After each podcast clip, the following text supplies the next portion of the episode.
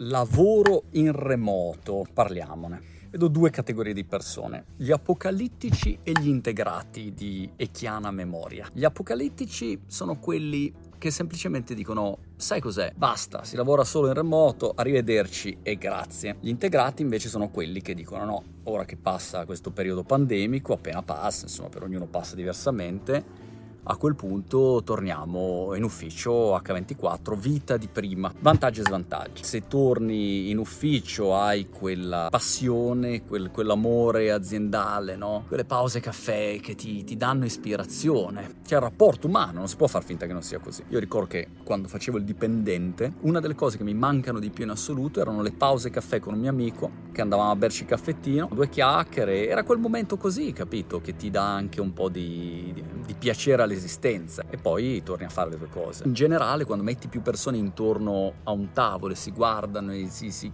colgono quei messaggi non verbali, il lavorare vicini è, è qualcosa che è impagabile per alcuni aspetti. Dall'altro lato capisco i vantaggi di chi lavora in remoto, io sono nove anni che lavoro in remoto, ben pre pandemia è facile, trovi persone in tutto il mondo, non ti interessa che uno sia in Giamaica o in Venezuela o a Brighton, non hai costi dei vari uffici che magari possono essere molto costosi, immaginati di avere un ufficione a Londra o città del genere, non hai tutti quei passaggi, la cosa, la macchina il tram, l'autobus, eh, le menate, insomma, classiche, cosiddetto commuting, no? Non devi stare andare in giro. Io ricordo quando vivevo a Gallarate, vivevo a Como e andavo a lavorare a Milano sulla diavolo di autostrada lì, cioè mi veniva veramente da piangere, oppure prendevo il treno, arrivavo con le Nord in piazzale Cadorna a Milano, vitaccia d'inferno. Per cui ho sempre detto no, non la voglio più fare. E risparmi un sacco di tempo, sai, se lavori in remoto. Quindi hai vantaggi e svantaggi. In mezzo, tra gli apocalittici e gli integrati, hai un'infinità di opzioni, cioè una lista di tutte le aziende tech, potete trovarla su un nuovo sito che si chiama Google, G-O-O-G, e c'è veramente qualunque menu possibile. Hai chi dice lavori un giorno alla settimana in ufficio e resta a casa, tre volte in ufficio e resta a casa, metà e metà, fai come cazzo ti pare, ognuno la imposta come vuole. Non c'è una formula magica ad oggi, però alcune considerazioni sul lavoro in remoto. Senz'altro non puoi considerare tutta la forza lavoro, sentite questi termini corporate, la forza forza lavoro, non la puoi considerare tutto uguale perché devi pensare che è molto diverso se sei una ragazza che ti sei appena laureata, inizi a lavorare, ti sbattono a lavorare in remoto e dici benvenuta nell'azienda.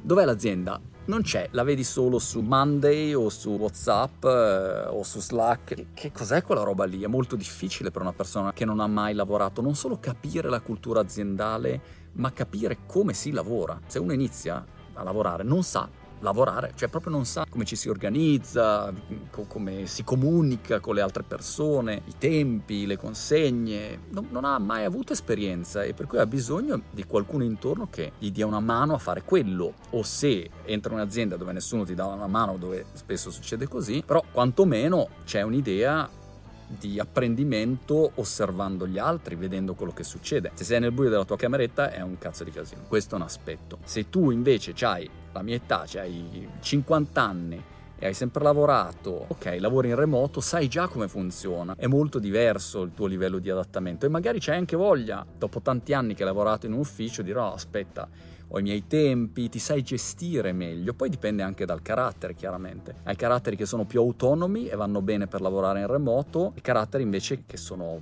molto più propensi ad avere persone in giro, hanno bisogno di socializzazione per funzionare. Hai persone più introverse che stanno lì, si mettono davanti al computer, non gliene frega niente. Io peraltro sono abbastanza così. E persone invece che hanno bisogno del contatto umano per lavorare meglio, per esprimersi meglio, per essere più creativi, per um, continuare ad aver voglia di fare quel lavoro lì. Un'altra considerazione è che cambiano anche i colloqui di lavoro. I tempi sono diversi perché se tu, ne parlavo con un mio amico che fa HR l'altro giorno, se tu prima dovevi organizzare un colloquio, una persona doveva prendersi la sua pausa, tranquillo, e dire, eh, guarda, domani devo andare da, dal medico e poi andava a farsi il colloquio di lavoro. Oggi invece, il giorno dopo, fai una call su Zoom, per cui è molto più rapido. Sarà interessante vedere quanto diventa più veloce la transizione, il passaggio da un'azienda all'altra. Terza considerazione, è incredibile vedere come quasi tutte le industrie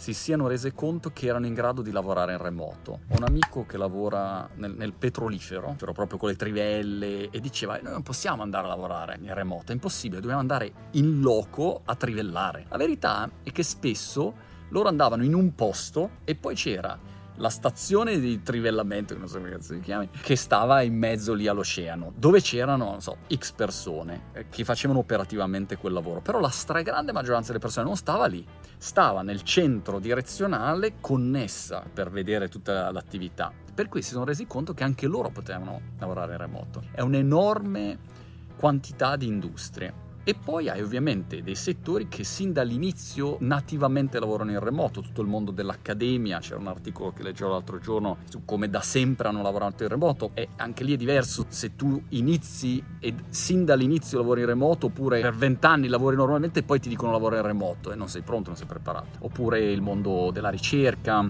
alcune attività nel settore medico, pensiamo a tutti i dati che si scambiano i ricercatori, i medici su, sulla pandemia o sulle malattie, hai settore e settore. Tendenzialmente quasi tutti i settori oggi una gran parte del lavoro lo possono fare in remoto.